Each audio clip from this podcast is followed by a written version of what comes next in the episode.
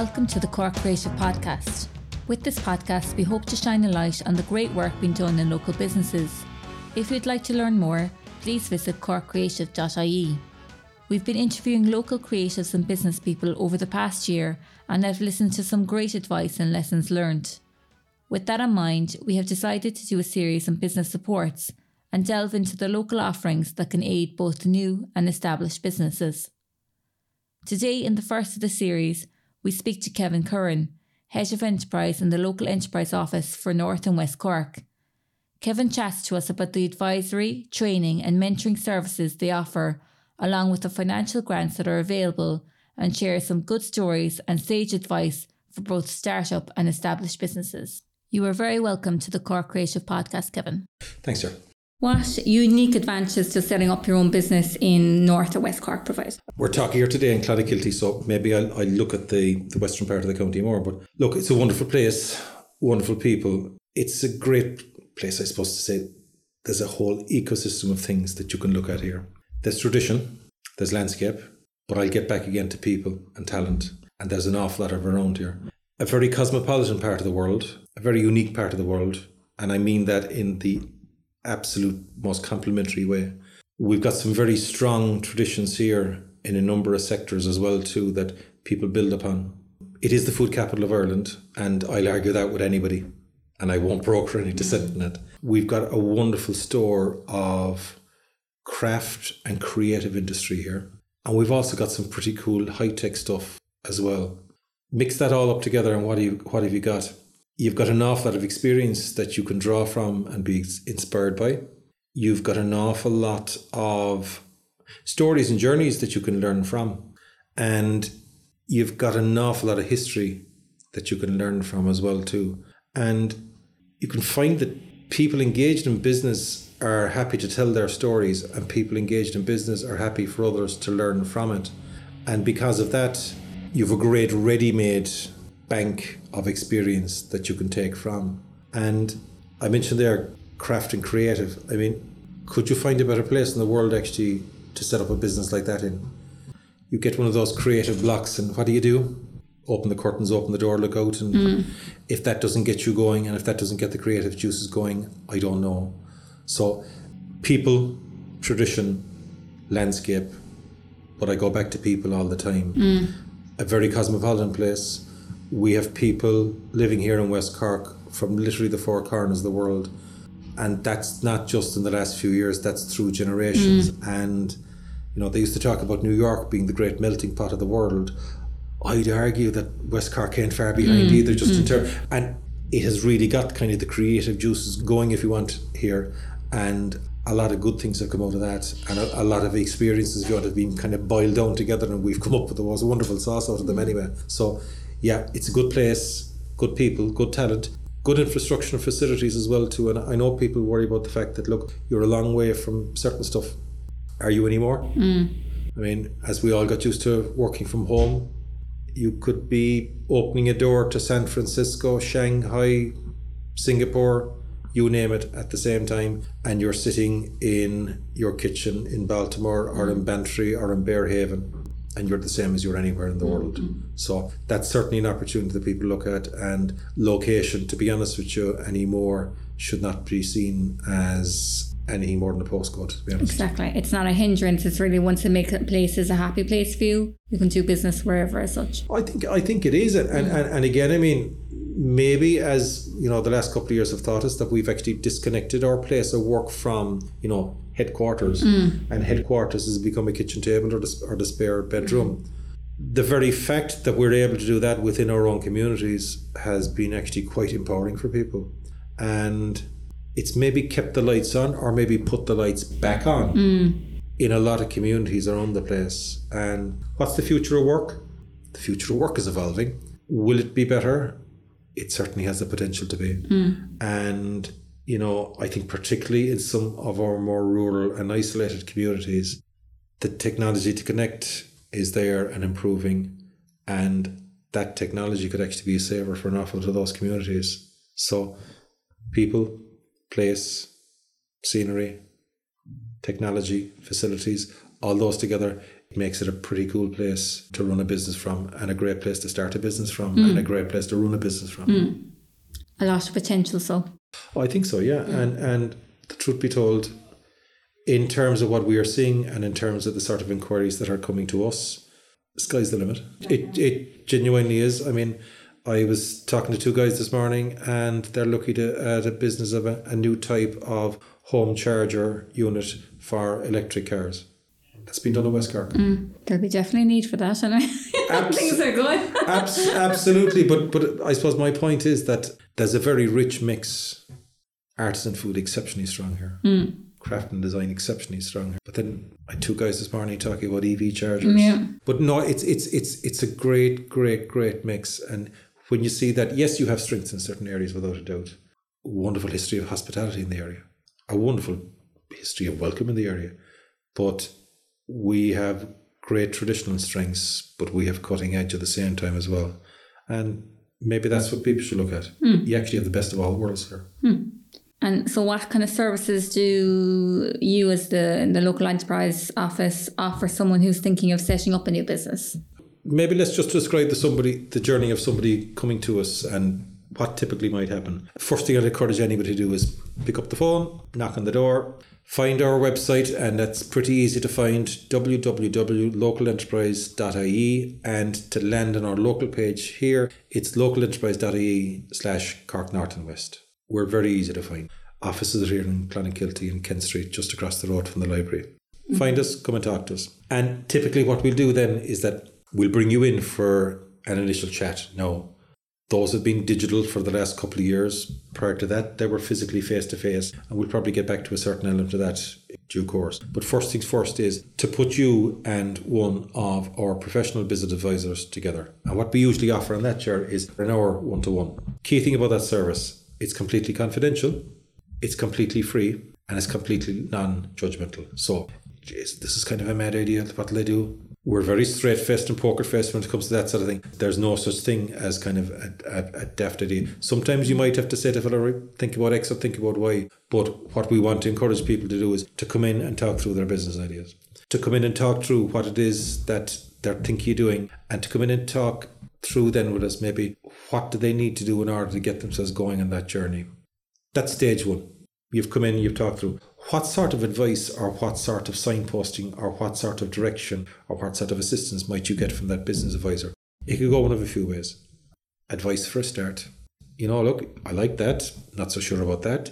Maybe you should talk to somebody about this, and maybe we could, you know, sort of have, have a look at that sort of thing. So that will be an experienced business advisor you're talking in front of, and he or she will be able to, I suppose, steer you a little bit along the way in terms of where you go. What might come out of that? One of the first things that you might be encouraged to do is maybe look at one of our training programs, and one in particular, which is called a Start Your Own Business Program. And like a certain television ad used to say, that's exactly what it says on the tin. It's a short program and it's about giving you some tips, some tools, and some structure about starting your own business.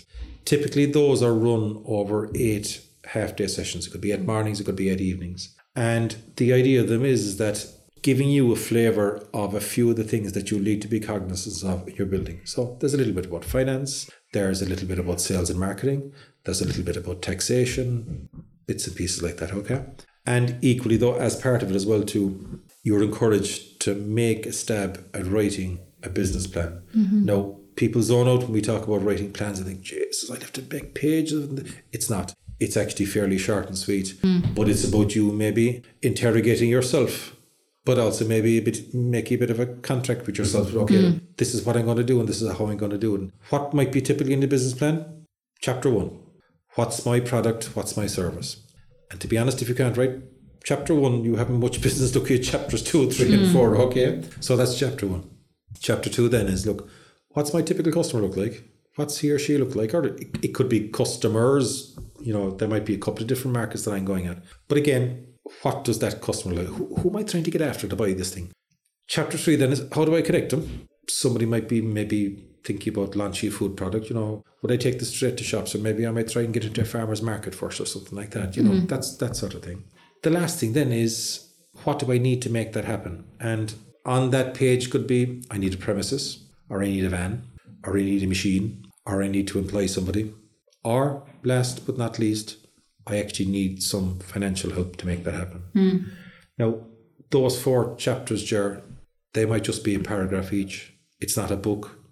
It's not a thesis or anything like that. And people get fierce. They get fierce anxious when you kind of mention business planning to them, but it actually shouldn't be because the key thing with it really is you need to honestly ask yourself these questions and you need to honestly answer yourself mm-hmm. these questions.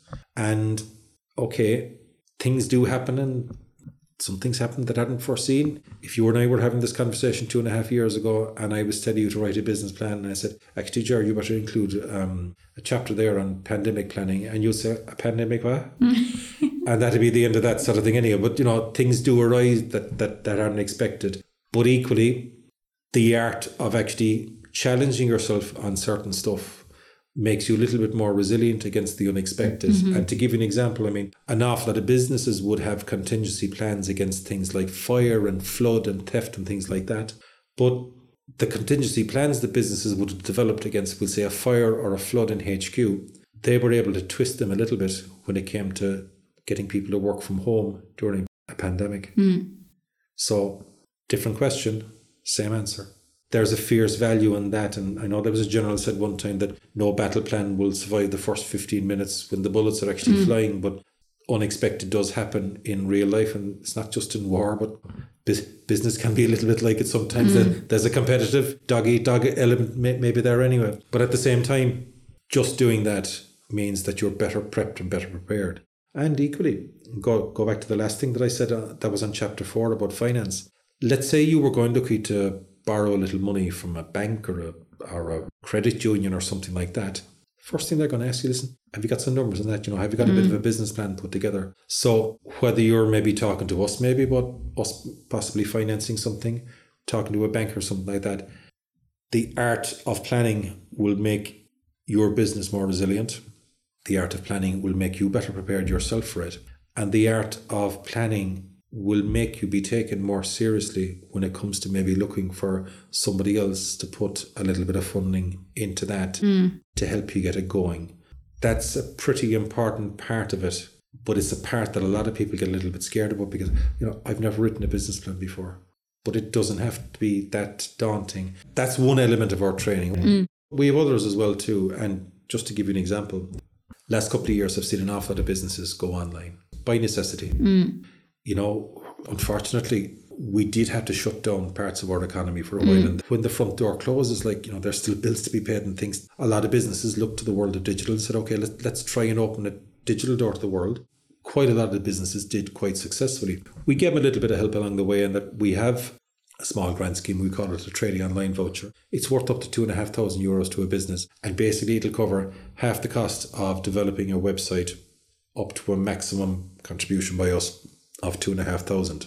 The website has to be what we call an e-commerce enabled website. In other words, you can buy something or you can pay for something on the hmm. website. A brochure type or catalog type website, no, hmm. because you just look at them. Another area of training that we're involved in and it's related to that is encouraging businesses to use social media, for example, hmm. to drive business to their websites and ultimately to drive business to their business because, you know, one is not divorced from the other. So we do things like using Twitter and Facebook for business. We also do a short program using TikTok for business. And it's not just the deaf videos that people are sending around to each other on TikTok. Mm. It's actually using it as a quick, sharp, sharp, humorous way of putting a business message across. Anybody under the age of 35, if they can't find your business on their phone, not their computer, not their tablet, but their phone, mm. They're not going to find you. In one sense, actually, you almost technically don't exist to them. Mm. So it is important for our businesses to look at getting online. And I suppose between that small grant program and between those other kind of training bits that's around it, we kind of have a wraparound service around mm. that. But that's another example of the services there. What's the benefit of being online? Actually, what's the detriment of not being online? I suppose Yeah. I'd answer it that way. And even people who might describe themselves as maybe quite traditional or dyed in the wool, I mean, once they see the opportunity that this brings and once they see the opportunity to being open to the world 24 hours a day, seven days a week, and being able to trade away through it, people find that actually magical and mm-hmm. actually wondrous at the same time. And it's not about competing with Amazon or, or any of the big mm. guys like that. And, and fair play to them. Look, amazing business model and all that. It's not about making enough money that you can build a rocket and how to fly to outer space and all that sort of thing. It's about serving your customers that are already on your doorstep via a means and via a media that they're most familiar with and mm-hmm. happiest with. Like I said to you, the parent of three teenagers, if they can't find it on their phone screen, it does not exist. Go back to the 24 7 basis. Once your website is up and running, that actually is a counter assistant that's working for you 24 hours a day. Mm-hmm. Just to give you an example, if I may, and true story. A guy I was working with a few years years back, he had a craft shop. I'll call him John, okay? And John had a craft shop and things were a little bit stagnant. And he came to us and said, Look, come here, any ideas, any tips, any whatever. So we had a look at him. I said, John, I said, show me your website. So he did. And I said, Don't take this the wrong way. I said, but I said it's bland, it's boring, and more importantly, I can't buy anything on it. It's telling me to come into the shop and I could be the other side of the world and sure, how am I going to come into your shop? So I talked to him about the Trading Online voucher. So he made his application and he went away, went to the market, talked to a few different web designers, got a few quotes from them, and actually on a very general note, if you are looking for services, the first quote you get is not necessarily always the best quote. Shop around, it's good practice. Get three or four quotes, compare value, and be sure that it, it, it does what it's supposed to do. So I got a few quotes, went away, got the website up and running, and I was passing through this particular town a few weeks later, and I called him in here just to see how he was going anyhow. Things are doing all right. He said, We're getting a bit of business out of that website, he says. He said, a matter of fact, he said, I came in there one morning, he said, a week or 10 days ago, he said, turned on the computer, he said, and there was two orders came out of the computer that they'd come in overnight. Right, says I. He said, Where did they come from? He came from the States, he says. And very similar part of the States. He said, I said they were no more than 10 or 20 miles apart. So he said, I done what I needed to do. He said, they both ordered the same piece, which was funny enough, he says, and it was a small little jewellery piece. So anyway, he said, packaged them up, put the address labels on, and went down to the post office. Came back, he said, and I sent an email to both of them to say, look, come here, dear so and so, thank you for your order. We have processed payment, blah, blah, blah. And your package is gone in the post to you via post, and here's the tracking number so you can keep an eye on it. He said, all good. He said, and then he said, Kevin, he said, I'd- you'd have been fierce proud of me. He said, the next thing I asked him, then he said, bit of market research. He said, how did you come across me? That was fine. A couple of days later, he said, I got responses back from both of them. And again, he said, by the responses, by what they said, it was easy to put the dots together then. I figured both of them had seen my product by one mutual friend. Because what they both said was a friend of mine had been in Dublin recently, had gone to Trinity College to see the Book of Kells, had gone into the gift shop and had picked up a piece and bought it, came back home, showed it to me, her friend, and I thought, oh, I like that. I'd love a bit of that. And I looked at the back of it, and what was there underneath WWW? So I could buy it. He said, Isn't that a great thing, Kevin? He says, I said, "It Absolutely is. I said, and it proved my point. He said, But what's even better? He said, I can make money in bed at night. And he said, It's perfectly legal. so he went away a very happy man. And I suppose, look, the model of the story is that digital door to the world is open 24 hours a day, mm. seven days a week, in every time zone on the planet. Mm. A lot of feedback we get is people like the online for the research. There's still certain things that they really only want to do face to face. The thing is, you can you can actually marry the bricks and the clicks, as they call it. Yeah. The bricks and mortar shop alongside the clicks of online. They can actually both work quite well mm. together, and they can complement each other. But if you exclude yourself from one medium, you're completely reliant on the other Yeah. and the importance of the clicks and the importance of the online is, is more and more. So don't knock it if you are a little bit wary of it. We all are to a certain extent of stuff maybe that we don't completely and totally understand, mm. or even just stuff that's, that that's that's new to us. Come and talk to the likes of us. or mm. Come and talk to somebody who can maybe explain it maybe in, in, in, in layperson's language to you. That's a few examples of mm. kind of the training side of offering we're involved in. And I suppose all that stems from our advisory service in terms of how we advise you maybe to go forward. And no, come here, at the end of the day, you can take advice or leave it. Like that, that that's entirely up Yeah. to yourself. Another area I suppose that that could pop out of that that initial chat that you've had is that okay look you've come to us and you have you have an idea or, or maybe you're already in business maybe you have an issue or something like that that hmm. you want to talk through. And certainly we get a bit of that as well too and say okay maybe what's the best way forward? So another angle to our service on top of the advice and the training is a mentoring service as we hmm. call it. That's actually about getting a bit of ongoing advice and input from somebody who really I suppose knows maybe that you don't know already Yeah. sort of thing. In our case, how that works for us is that you might come to us and say, look, come here, I'm looking for a little bit of advice on a particular project or to address a particular problem, or maybe just a little bit of general advice at the end of the phone every now and then. And what we might do is say, okay, yeah, look, there's there's a need there, sort of thing. So we say, right, look, we might decide assign a mentor to work with you over the next number of months. And what we'll do is we'll say, look, come here, we'll contract them to deliver X hours of mentoring to you. Okay. But that's available to you over that period of time.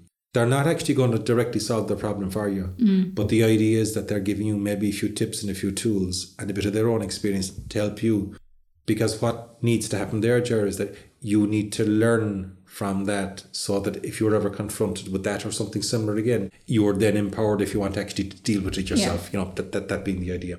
But that's it's quite a popular service. It's an exceptionally valuable service. And I think pretty much everybody that goes through it gets something of value back out of it.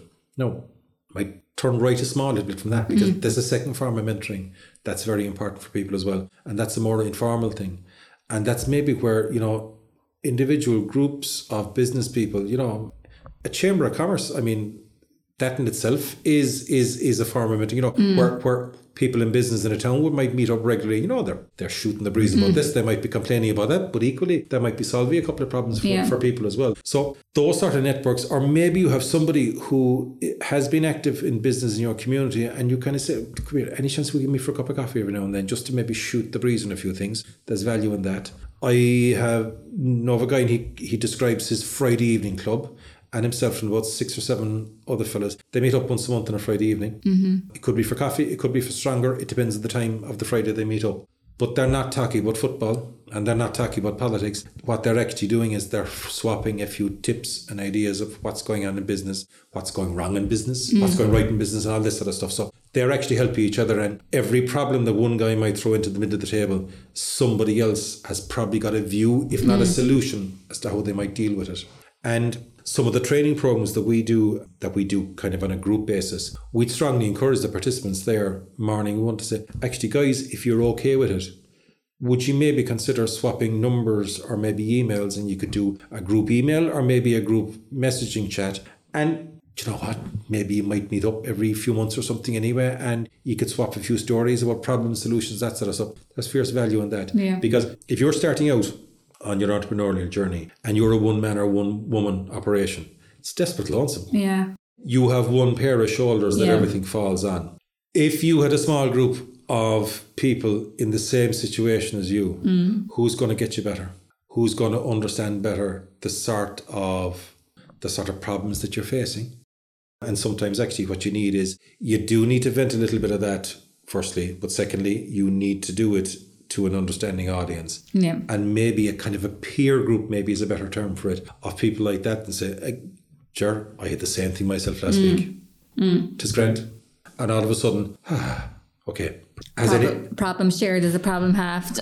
and it and often even divided a lot more than Yeah. that. But there are people out there who've encountered something. There are people out there who've actually come across this. And there are people out there who are very very very willing to actually help there's those kind of informal networks which are brilliant. Mm-hmm. They genuinely are, and I'd encourage anybody get involved in local business associations. Mm. Get involved with other like-minded people. Mm-hmm. Don't be shy about it because crikey, it'll pay spades mm. back to you. But on our side, then that kind of paid mentoring service, where where you know we're actually we're paying for that. We're putting that person working, I suppose, working their head with your head mm. in order to get some solutions to, Yeah. To particular problems. And there's a fierce, fierce, fierce value in that. And pretty much everybody can benefit from it at some stage. Between all those types of services, I'll call that kind of the soft support side, okay? Mm. And that's probably all about really building capability and capacity within the business person themselves mm-hmm. as well as the broader business. Now, a lot of people come to us day one and they want to talk about finance straight away. Sometimes it's the last thing we want to talk about because we want to work about on the capacity building beforehand and the mm. capability building. But at some stage, yes, you will have to talk about money.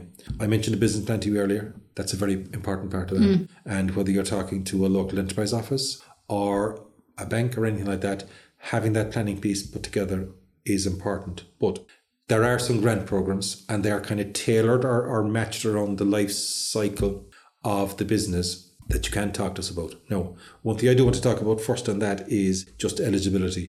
We are limited to certain sectors that we can and cannot financially assist, but all the other soft supports can be given to them. And what's the idea behind that?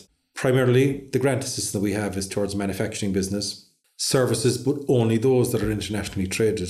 Mm-hmm. And also maybe something that's very new, innovative, unique, hasn't been seen before, sort of stuff, anyhow.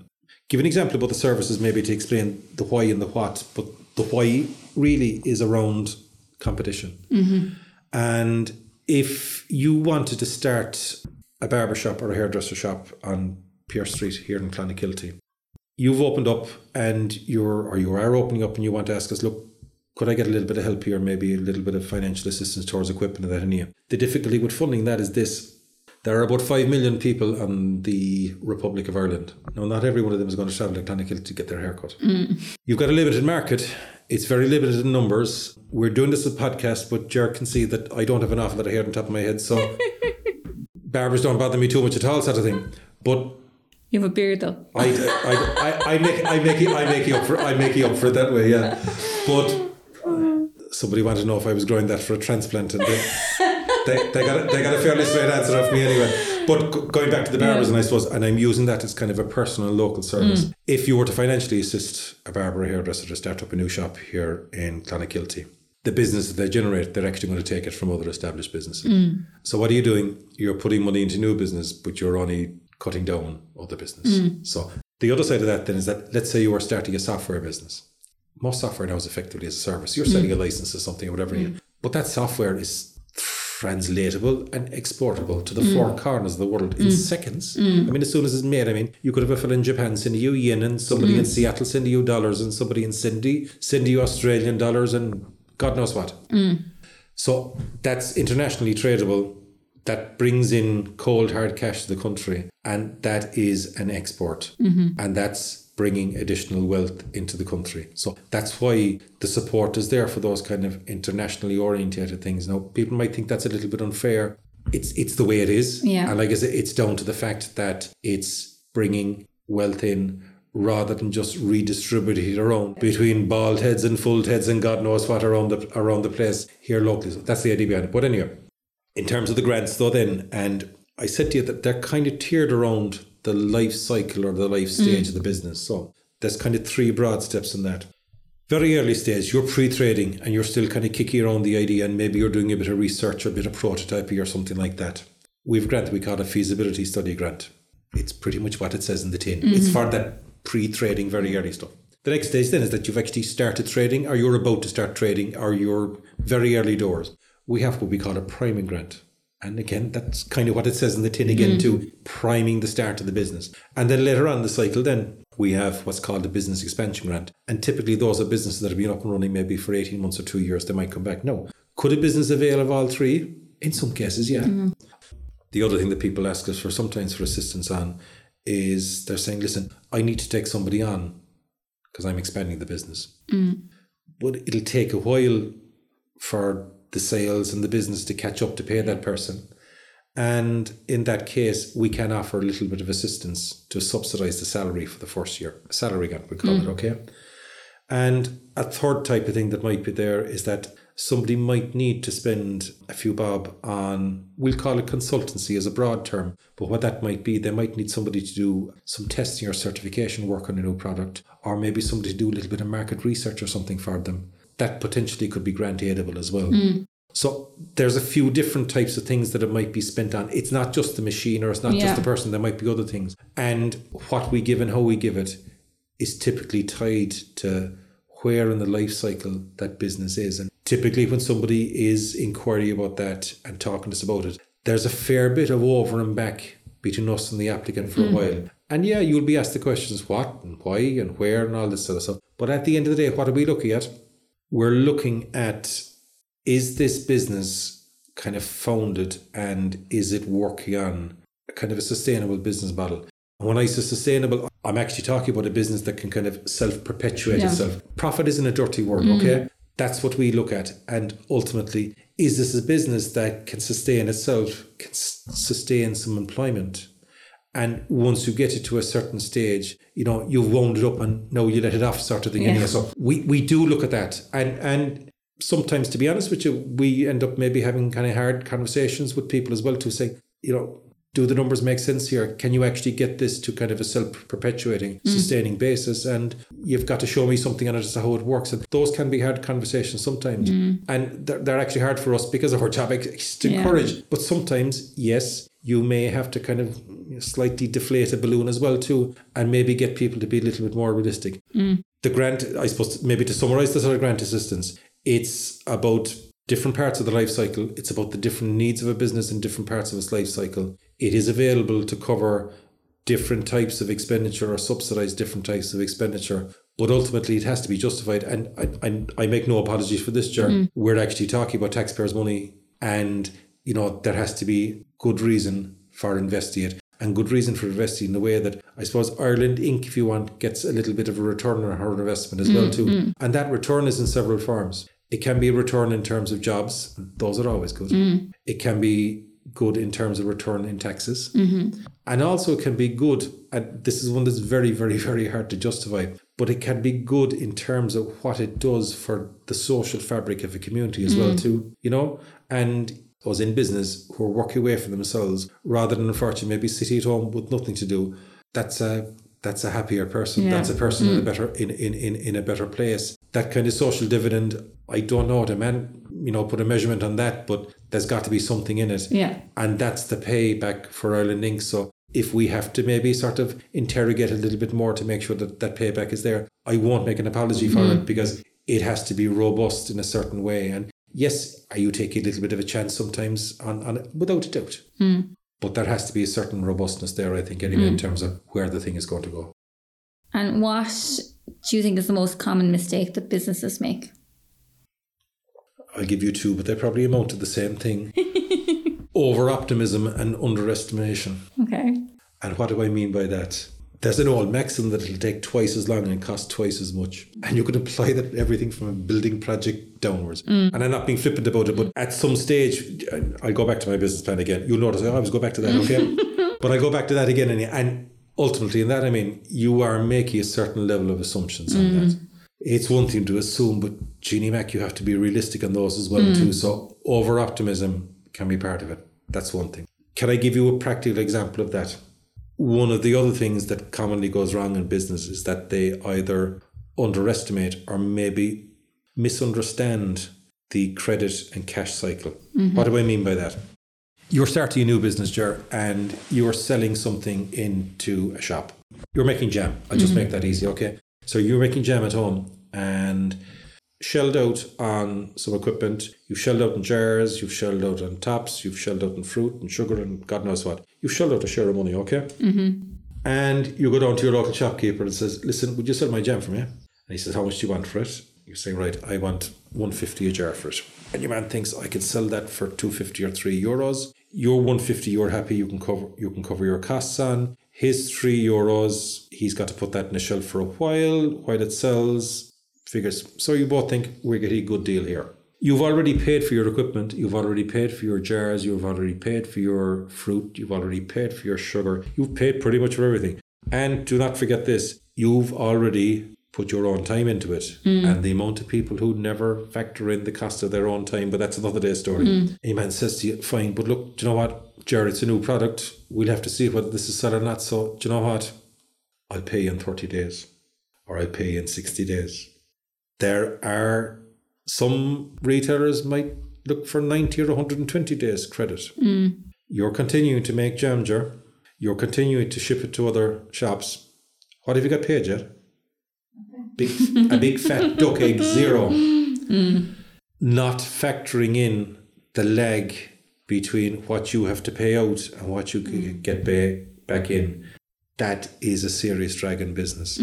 And understanding how cash flow works. As a new business, it's very hard for you to get credit. Mm-hmm. People don't know you. Mm-hmm. No, as you get more established, you can start asking for it because mm. people have gotten to know you, they've gotten to trust you, Yeah. etc., etc. But at the very start, that gap between what you've had to spend and what you're getting back in can be quite broad. Mm. Have you got enough of a float to keep yourself afloat mm. in the meantime? What happens when the electricity bill comes in? Mm-hmm. And everybody's work- worried about electricity bills at the Yeah, moment, let's be honest with you. What happens when the gas bill comes in? So that is a very common challenge for people. And have you a business day one that's undercapitalized or under financially resourced, use whatever term you mm-hmm. want, that's the key. And you have to take maybe a pessimistic view on what's going to come back in mm-hmm. and say, okay, could I live with that shopkeeper asking me for 30 days? Could I live with them asking me for 60 days? Could I live with the odd fella that mightn't pay me at all? Mm. You know, that that gap, that's a key challenge. Okay. It's a very key challenge. And, you know, I would not underestimate it for the world. Mm. And how do you think that the, the growth in remote work will change the business and show social aspects of rural Ireland and, and particularly in North and West Cork? If you look at the challenges that GAA clubs in many rural parts of the county have faced over the last 10 or 15 years, hmm. falling numbers of younger active members, and what are you seeing? You're seeing clubs struggle to field under 21 and senior teams, you're seeing amalgamations in places. Why? Because younger people have travelled to where the work is. Hmm. The growth in remote work, or at least the growth in the possibility and potential of, of remote work, could that reverse some of that? Mm. I think without a doubt it can mm. and it will. And mm. rather than looking at, at work purely remotely, I think a lot of those businesses may end up with, with a kind of a hybrid model. It could be a day a week, it could be a day a fortnight, it could be a day a month. That's perfectly doable at a distance because it's limited. No, you're not going to commute from Clon to Dublin five days a week. Yeah. Bonkers, like. But doing it every now and then, and all of a sudden, like I said, the handy cornerback or the handy corner forward or the boy or girl that's you and I at school, and all of a sudden things are looking rosy mm. and things are looking good back in the community. And it's not just in places like Clon, it's in a whole other place like that. I think there's distinct possibilities, if not probabilities, around mm. it. And when you look at remote working from home, when you look at maybe remote or distance working from maybe from some of the hubs that have sprung up around the place. And again, a- another hybrid model might be that you work from home three days a week. Mm. You go into a local hub maybe a day a week because you know something. It's actually nice to shoot the breeze with a couple of the other guys The around as well there, too. yeah, exactly. But you're only instead of driving hundreds of miles, it's, it's a couple of miles down the road or something mm. that you could be heading over to Dunmanway to, to, to, to somebody there or whatever. It doesn't matter. You have a short journey. You have other like-minded people who are the same as yourself. They're effectively working in Dublin, but they're doing it from West Cork. Mm. And you have the social connection and work out of that, but you haven't killed yourself by being on the road all day. I think that kind of third model, I think there's fierce potential of that as well too. And there's a good chance in the county championship for the year then with a good team then. and there might be a wedding or two out of it as well too. So, like, with the, the profile of enterprise hubs has, has never been greater. Like you've mentioned there about mm. like like there's Ludgate there in Skibbereen. They recently won an award, and Brook Park there in Dunmanway Yeah. is, is going from strength to strength. And Fermoy offers some great facilities near the town. Do you see this as something that will increase over time?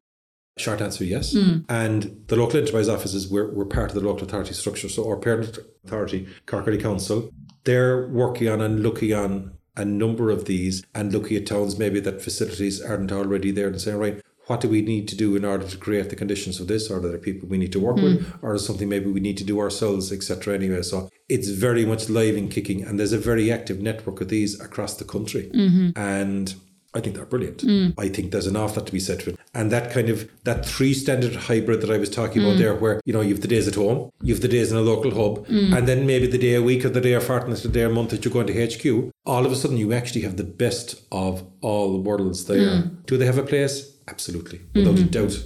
And did you notice any kind of trends growing, like say from the pandemic? You know, from uh, obviously the outreach and funding calls that you get through the Leo. Did you notice any kind of trends of the way work is kind of going? I think w- one of the things that actually got into people's heads as they were maybe working from home themselves in their paid jobs was it got people to realize that actually there's there's a global reach from West Cork or from North Cork or wherever you are. And I actually think it opened some people's eyes mm. to the possibility. And I know one guy that I'm doing some work with, his largest client at the moment is the FBI.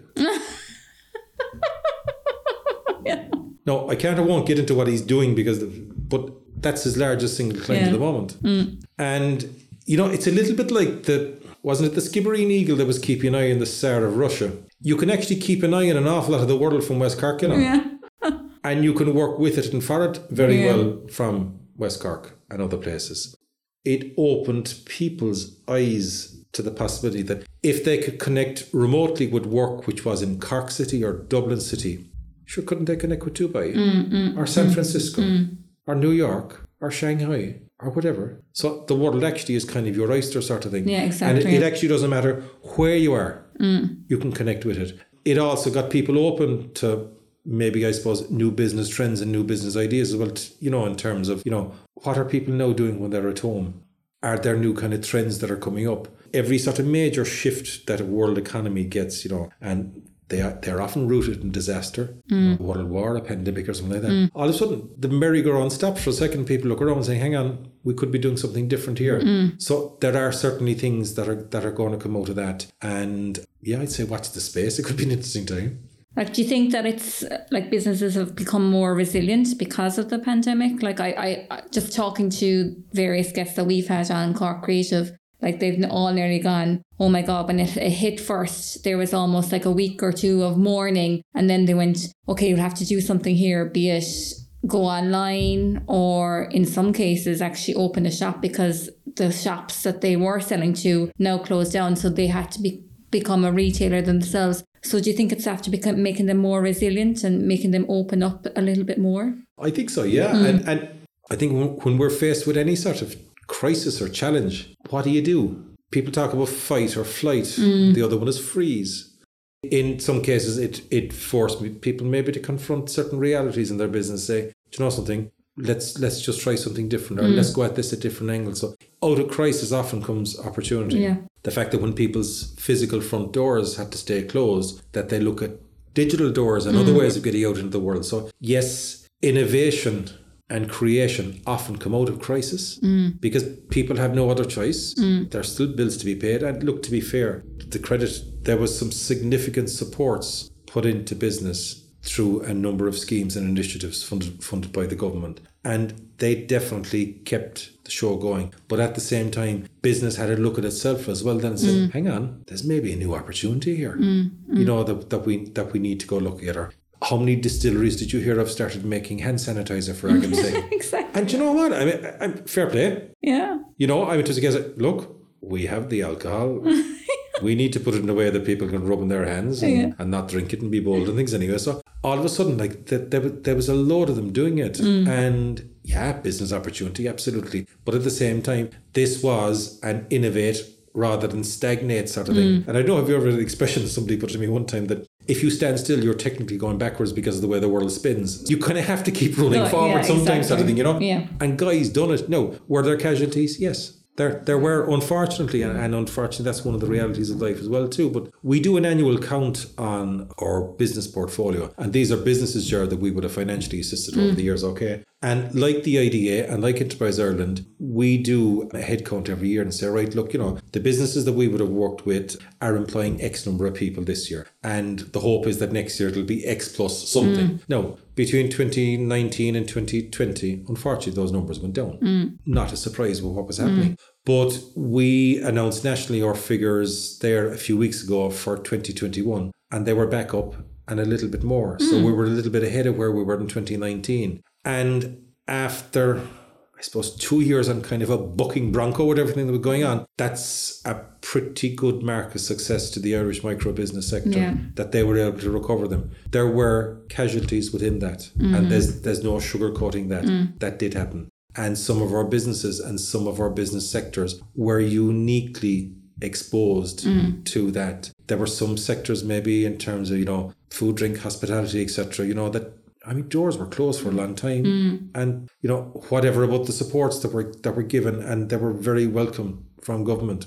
But there's, I suppose that psychological blow about the fact that your door has been closed for Mm. a while. Thankfully, things are are opening up there again. But you know, I can't pretend that there weren't businesses that you know in more ordinary times would have kept going if not thrived. Mm. And unfortunately, that wasn't the case. But equally, we've had some new startups that have popped up and have probably come in on the coattails of new advantages Mm. and, and maybe new avenues and new roads to business that have probably developed or improved as a result of what we've seen over the last couple of years. Well, on that note, Kevin, I'd like to thank you for joining us on the Cork Creative Podcast. Thanks for watching. If you would like to learn more about your local enterprise office, you can find links on corkcreative.ie.